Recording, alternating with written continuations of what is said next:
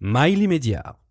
Cultivons le sens de l'écoute. Maëlle, vous avez gagné The Voice à l'âge de 17 ans. Aujourd'hui, vous en avez 22 et vous venez de sortir votre deuxième album. Il est mystique, sensuel, intime et il s'appelle Fil rouge. Pour la première fois, vous écrivez seul. Pourquoi vous ne l'avez pas fait avant? Parce que j'étais vraiment pas prête, hein, finalement. J'ai commencé, j'étais jeune, hein. mes auditions à l'aveugle, j'avais 16 ans environ, j'ai gagné, j'avais 17 ans. Et je l'ai pas fait vraiment euh, j'ai pas pensé aux conséquences. Je pensais pas du tout gagner The Voice en fait finalement. Donc quand, quand on gagne un télécrochet comme ça et que il y a une, sur, une certaine lumière, j'ai été médiatisée, je suis passée de lycéenne complètement lambda à, à gagnante de The Voice. Donc c'est vrai que je me sentais pas prête encore à composer. J'étais pas encore vraiment euh, construite, même si je me construis encore. Évidemment, j'ai que 22 ans, mais j'étais pas aussi confiante que maintenant à prendre à prendre les rênes et à, et à y aller. C'est pour ça que j'ai pris un peu mon temps pour le pour le coudre ce fil rouge. Et comment euh, vous avez su bah, que c'était euh, le bon moment et que vous aviez euh, des choses à dire, que vous étiez prête? Bah, je, sais pas, je l'ai senti au fond de moi. Je pense que c'est un, truc d'énergie. Je, je, sentais que j'en avais besoin, que c'était primordial parce que j'avais eu l'expérience avec le premier album en tant qu'interprète. J'ai travaillé avec Calogero, avec Zazie, avec de grands noms de, de la chanson française. Et, et, je pense que ça m'a beaucoup aidé déjà à comprendre comment se passait vraiment l'industrie de la musique parce que je n'y connaissais absolument rien avant. Et, euh, et j'ai pu voir un peu comment ça se passait, à aller en studio, à travailler avec des auteurs, à travailler avec des musiciens, musiciennes. Donc je pense que j'ai pas mal euh, été spectatrice de tout ce qui se passait. Et, et, je pense que même si ça a été une superbe expérience, honnêtement, il y a un truc de légitimité que je ressentais pas. J'avais pas écrit, j'avais pas composé, j'étais seulement qu'interprète, même si c'est déjà pas mal. Mais j'avais envie de sentir euh, une fierté quand je chantais mes chansons. J'avais envie de me sentir vraiment légitime. C'est vraiment ce mot-là euh, qui me manquait finalement, alors que là maintenant c'était primordial pour moi de commencer à écrire, de de dire aussi un peu aux autres ce qui m'était arrivé ces trois dernières années, et finalement qu'on apprenne un peu plus à me connaître parce que cet album est beaucoup plus personnel. Et justement, qu'est-ce qui s'est passé ces trois dernières années? Bah, ces trois dernières années, ça a été euh, des montagnes russes, hein. ça a été beaucoup d'amour, ça a été une aussi une découverte de moi-même. Je pense que j'ai j'ai appris à me connaître, j'ai euh, rencontré plein de gens, j'ai découvert ma, ma sensualité, j'ai découvert aussi mon anxiété qui a apparu, euh, qui a apparu, qui a pointé le bout de son nez. Et, euh, et je pense que j'avais envie aussi, comme j'étais un peu dans ma grotte pendant ces trois dernières années, il y a eu le confinement, il y a eu le Covid je, pense que j'avais vraiment eu le temps de vraiment me poser sur ce que je voulais dire et surtout trouver musicalement ce que je voulais euh, faire pour ce disque. Et, euh, et ces trois dernières années, ça a été vraiment. Je les vois comme des montagnes russes, euh, des hauts, des bas et surtout, surtout des hauts parce que j'ai vraiment eu la chance de bien m'entourer. Je pense que c'est primordial. Et surtout de pouvoir enfin suivre mon intuition qu'avant je n'écoutais peut-être pas en fait. Oui, parce qu'on est entre nous. la naissance de ce deuxième album, on ne te l'a pas soufflé c'est toi, enfin vous, qui avez décidé. Complètement. C'est vrai que cet album, c'est un peu comme euh, mon premier accouchement finalement, parce que je l'ai vraiment fait moi-même. Je me suis entourée d'équipes euh, avec qui j'ai vraiment pris le temps de leur expliquer ce que je voulais faire pour ce disque. Et du coup, ça a pris quand même 2-3 ans à, le dessiner. Mais c'est des gens qui sont devenus très proches. Euh, de mon cercle très proche, c'est des amis maintenant et, et pour moi ce disque c'est un mélange de d'espoir et en même temps euh, une famille en fait. J'ai vraiment eu la chance de travailler avec des gens super et euh, c'est sûr que là cet album là c'est bah, c'est vraiment moi, c'est mes expériences, c'est mes mots, c'est c'est ma douleur, c'est mon amour et c'est euh, c'est moi dans une chambre qui tient un fil rouge qui part derrière une fenêtre quoi. Oui, pourquoi fil rouge? Fil rouge, c'était, c'est, c'est évidemment au clin d'œil au fil guide, comme le fil d'Ariane dans ce gros labyrinthe, qui est pour moi l'industrie de la musique. En fait, il y a plein de chemins différents il y a plein d'opportunités, il y a plein de gens, mais vers qui se tourner, vers où aller. Et, euh, et pour moi, s'accrocher à un fil rouge, c'était pour moi un peu pour me protéger. Il y a aussi un truc de mon enfance, il y avait un livre qui s'appelait Fil rouge. C'est une petite fille qui commence dans sa chambre et en fait elle déroule sa bobine de fil pour passer de plein de paysages différents. Et c'est un peu mon cas. Quand j'ai fait cet album-là, euh, je, suis allée un petit peu juste voir un peu au-delà de mes limites euh, et c'est un peu ça que je raconte dans cet album-là.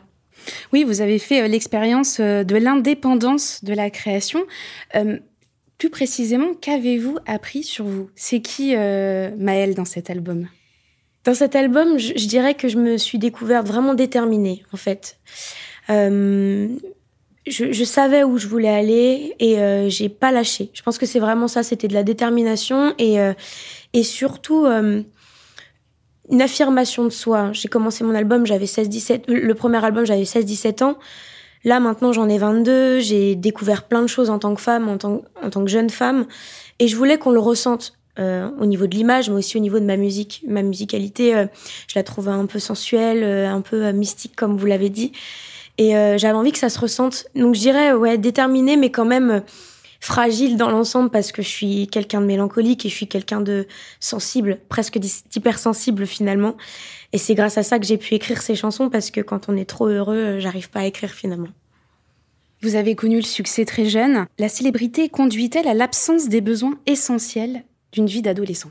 Je sais pas si c'est vraiment l'absence, mais je dirais que forcément j'ai été dans un milieu où il fallait que je devienne plus mature. Je me suis entourée de personnes beaucoup plus âgées, et je pense qu'il faut euh, il faut une prise de conscience. Euh, il, faut pouvoir euh, parler en interview, il faut pouvoir défendre et, aussi se différencier de tout ce qui se fait. Donc je pense qu'il y a quelque chose que j'ai perdu ou que j'ai gagné, mais quand je vois forcément euh, mes amis qui sont euh, en études supérieures, qui sont à la fac, et moi, euh, je suis en train de travailler avec d'autres personnes, donc je fais pas du tout la même chose qu'eux. Donc forcément, j'ai pas la même la même la même vie qu'eux, et parfois ça m'a manqué un peu. Forcément, j'ai l'impression de pas avoir profité de ma jeunesse, mais ça a été une jeunesse différente. Mais mais c'est sûr qu'il y a, quelque chose qui se passe parce que quand on est médiatisé, quand on fait de la musique, quand on fait quand on est dans le milieu artistique, il faut qu'on devienne plus mature que les, que les autres quand on commence tôt, en fait, je pense. Pour pouvoir aussi avoir en quelque sorte euh, une légitimité d'être là et être prise au sérieux parce que malheureusement, même si les jeunes, ils ont une liberté de parole maintenant qui est fabuleuse, ça a été dur pour moi de commencer parce que j'étais jeune et parce qu'on me disait bon bah t'es jeune, on va faire des chansons pour toi, on va on va te construire en quelque sorte. Là maintenant c'est fini ce genre de choses.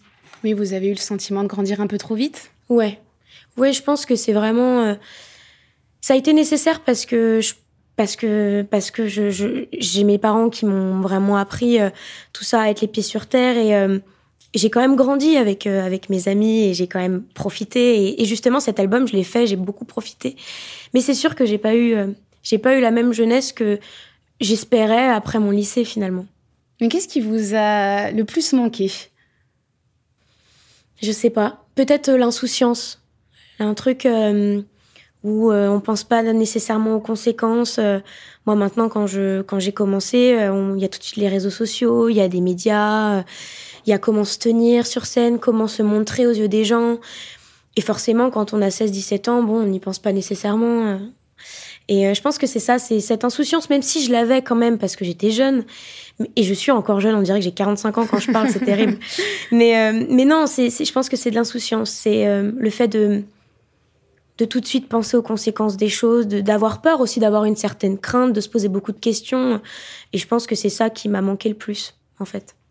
Comment vous avez fait pour, euh, pour garder les pieds sur terre, pour éviter, comme vous dites, d'avoir la grosse tête euh, Ce sont vos parents? Ouais, je pense que c'est l'entourage, c'est les proches, c'est les amis, c'est mes parents. Ils sont pas du tout dans ce milieu-là, ils sont très discrets, on ne dit pas beaucoup de nos sentiments dans, dans la famille. Et, euh, et c'est vrai que forcément, ça a dérouté un peu tout le monde que je me lance euh, un peu à l'aveugle dans ce milieu-là, en faisant The Voice aussi. Euh, eux, ils s'y attendaient pas non plus. Hein. C'était les premiers à me dire bon, ne t'attends à rien. On a tous été un peu chamboulés hein, par par ce destin un peu fabuleux aussi. C'est chouette. Mais je pense que c'est vraiment l'entourage. Le, ce qui est le plus important et vraiment primordial, c'est bien s'entourer. Et quand je rentre en Bourgogne, je suis quelqu'un de complètement normal, vraiment. Et encore maintenant. On On parle pas sentiment dans votre famille, mais on vous découvre énormément dans ce deuxième album. Comment, euh, comment votre père, votre mère a réceptionné cet album et euh, ce que vous nous dites dedans C'est très intime. C'est très intime, mais ils ont été très fiers. Et comme je suis très proche d'eux aussi, je me confie beaucoup à eux. Ils savaient euh, de quoi cet album allait parler de toute manière. Ils n'ont pas été vraiment vraiment choquée. Mais euh, non, je pense qu'ils ont été très fiers que je prenne enfin les devants, que je compose et que j'écrive parce que ça c'est un peu les sont les seules personnes qui ont un peu vu euh, moi au piano en train de composer depuis toujours. Et c'est vrai que quand j'ai fait cet album, mes parents ont été un, d'un réel soutien. Donc euh, non, ils ont été très fiers et ils ont enfin su à quel, à quel point c'était important cette légitimité que je cherchais. Et mon père, c'est le premier, premier fan de cet album. Il l'a eu en, en avant-première depuis deux ans, un an maintenant. On va écouter un extrait.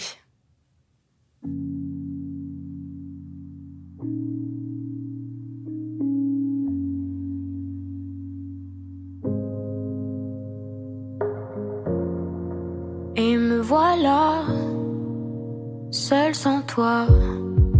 Mon cœur est devenu froid, mais je le vois qu'il me ressemble. On veut juste oublier, nous oublier.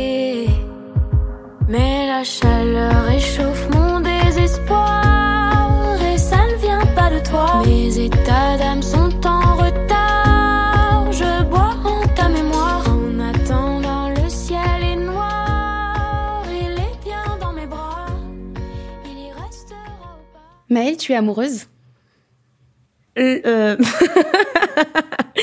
Pour le moment, non.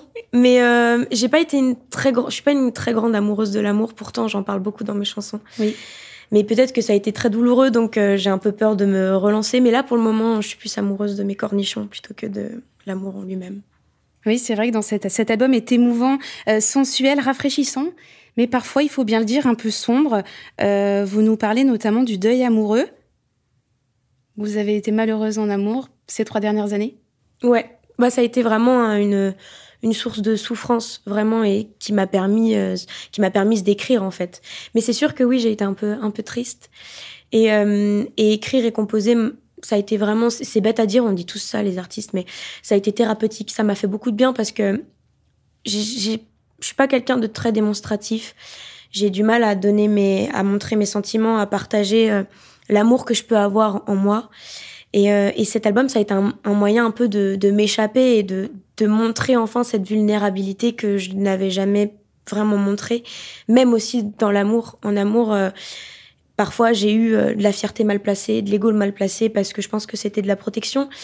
Et là, dans cet album, je me livre pleinement à, à cette personne, ces personnes que j'ai pu euh, avoir dans ma vie et qui m'ont permis d'écrire fil rouge. Donc je les remercie en fait. Et aujourd'hui, ça va mieux? Ah oui, ça va mieux maintenant. je m'en suis remise. Bah, c'est vrai que c'était un, des premiers chagrins d'amour que je vivais et je pense que c'est euh, le premier où on se dit on va pas se relever, on est malheureux. Mais finalement, on arrive à s'en remettre. Et euh, je pense que cet album m'a aidé. Et une fois qu'il est sorti et une fois que j'ai lâché prise, je crois que cette anxiété, même si elle est toujours présente, hein, je souffre beaucoup d'anxiété, de stress. euh, et parfois, c'est difficile. Mais, mais je pense que ça m'a aidé à aller mieux et surtout de m'entourer correctement. Ça, ça a été euh, le plus important pour aller mieux. Il y a ce titre qui s'intitule Bonheur, dans lequel vous dites, en parlant du bonheur, Suis-je folle de le rejeter par peur qu'il cherche à m'échapper? C'est quoi la définition euh, du bonheur pour vous à travers le regard d'une jeune femme de 22 ans? Bonne question. Je sais pas, je pense que c'est euh, c'est l'entourage, c'est toujours avoir les mêmes personnes, c'est faire des choses qui nous font du bien. euh, mais j'ai pas encore euh, vraiment trouvé ce qui est vraiment le, le pur bonheur parce qu'il me fait peur ce bonheur. J'ai peur de de trop le connaître parce que je me dis qu'il est. J'ai toujours su que la vie n'est pas un long fleuve tranquille, donc j'ai peur en fait de trop profiter et qu'un coup et, et d'un coup euh, pleurer ou d'être malheureuse en fait parce que je suis quelqu'un de très positif comme ça peut le voir je suis très pessimiste. Et euh, et, euh, et du coup je, je parle un peu de, de cette peur de, du bonheur. C'est vrai que j'ai envie d'être heureuse mais nous les humains on n'est jamais vraiment contents. Je pense qu'on a envie de toujours plus. Mais je sais pas justement ce qui est vraiment le, le bonheur euh, intense. Moi pour moi le bonheur à ma, à ma juste échelle euh, c'est mes amis c'est euh, pouvoir être en bonne santé et surtout euh, se guérir des, des, des pensées froides qu'on peut avoir euh, et que je peux avoir parfois. Et, et une fois qu'elle me quitte, c'est là où je suis la plus heureuse, je crois. Votre participation euh, à cette émission The Voice, euh, est-ce qu'elle vous a propulsé comme vous l'a- vous l'aviez imaginé? Justement, j'imaginais vraiment rien en fait, parce que j'ai vraiment fait The Voice sans réfléchir et sans penser à, à gagner. Et, et j'avais pas vraiment d'idée de où ça allait me mener. Moi, justement, quand je venais de gagner, j'étais encore au lycée, je passais mon bac de français. Et euh, justement, je retardais le- les rendez-vous euh, à la maison de disques parce que j'étais terrifiée à l'idée de commencer hein, ce chapitre-là. Qu'est-ce que j'allais raconter dans mes chansons? Comment j'allais me présenter? J'étais pas du tout confiante. J'avais pas du tout confiance en moi. Donc, euh, Je pense que j'ai eu de la chance. J'ai eu de la chance parce que j'ai eu la chance de travailler avec Calogero. Et je me suis implantée correctement dans, le milieu de la musique parce que c'est un super compositeur, un super musicien. Donc forcément, je me suis dit oui, j'ai eu de la chance, j'ai eu des bonnes opportunités. Oui, mais la chance, la chance, on la provoque. Comment vous l'avez provoquée vous? Je sais pas. Je pense que c'est parce que j'aime faire de la musique et que j'étais quand même curieuse de, de, de rentrer euh, et de faire ça mon métier. Même si je me découvrais encore de base, je voulais être danseuse professionnelle, je voulais pas du tout être chanteuse. Euh, je suis venue sur Paris en intégrant une, une, une formation de danse et une, une compagnie euh, et en fait, finalement, j'ai continué en, en, en, faisant cet album, cet album éponyme. Je pense que j'ai un truc. Euh, je, crois à la, bonne, à la bonne étoile et je sentais que l'étoile, elle me disait d'aller, de m'inscrire sur The Voice et euh, que ça allait m'amener des belles choses. Lesquelles, j'en sais rien. Et là, c'est vrai qu'avec du recul, quand je regarde le rétroviseur, j'ai de beaux souvenirs et j'ai de la chance d'avoir fait cet album avec Calogero et surtout qu'il est devenu disque d'or. Donc, c'est fabuleux. Il y a eu des grosses chansons qui, qui sont passées à la radio. Euh. donc c'est fou ce qui, ce qui m'est arrivé. Est-ce qu'il y a des choses, au contraire, qui vous ont déçu dans cette aventure? Dans l'aventure The Voice? Oui. Non, pas vraiment. Parce que je pense que comme je, je n'espérais rien, je n'avais pas vraiment de, de, de choses que, que j'imaginais. Justement, c'est là où j'ai appris à chanter. J'ai rencontré euh, Zazie, j'ai rencontré de superbes coachs vocaux. Avant, je n'avais jamais pris de cours de chant. C'était la première fois que je chantais devant des gens. Hein. C'était une de mes grandes premières. Donc ça a été très euh, formateur pour moi qui voulait me, me lancer dans la musique. Et, et au-delà de ça, j'ai rencontré des, des, gens qui participaient à cette émission. Il y avait beaucoup de gens de mon âge et comme des gens plus âgés. Et ça a été vraiment comme une grosse colonie de vacances. Donc j'ai des superbes souvenirs avec eux. La musique euh, dans votre vie, euh, elle, a, elle, a, commencé comment? Vous avez grandi en, en écoutant quoi? On mettait quoi à la maison? On mettait plein de trucs. On mettait du Nelly Furtado comme, euh, comme du Britney Spears ou comme du All Stewart. C'est vrai que mes parents écoutaient beaucoup, beaucoup de musique. Euh, j'ai eu la chance de, d'être entourée euh, de mes sœurs qui faisaient du piano. On avait un piano à la maison. Donc c'est comme ça, en fait, que j'ai commencé à vraiment vouloir m'intéresser à la musique. C'est en commençant sur mon piano toute petite je reconnaissais des mélodies que je, que je, que je refaisais du coup euh, sur mon piano. Mais sinon, c'est mes parents, c'est euh, les roubettes, c'est euh, on faisait des clips vidéo dans notre grenier avec une grosse caméra où on défilait et, et on faisait plein de déguisements différents. On était des stars. Personne ne le savait, mais on était des stars. oui, vous avez commencé la musique très jeune, hein, je crois à l'âge de 4 ans. Par contre, le solfège, c'était pas pour vous, fallait pas vous en parler. C'était pas pour moi, ouais. ça me foutait le cafard. Euh, je... C'était pas possible. J'ai fait quelques semaines et j'ai arrêté. Ça m'a, non, ça m'angoissait. Je préférais rester euh, chez moi à travailler. Et, ensuite, il y a eu euh, l'arrivée des pianos tutos sur YouTube qui m'ont vraiment aidé à, trouver plein d'accords que j'arrivais pas à trouver à, mon oreille. Mais, euh, mais ouais, non, c'est vraiment. J'ai commencé vrai, vers 4-5 ans quand j'entendais les choristes et que je refaisais la mélodie sur mon piano. Mais le solfège, non, c'était mort. Vous êtes autodidacte en fait.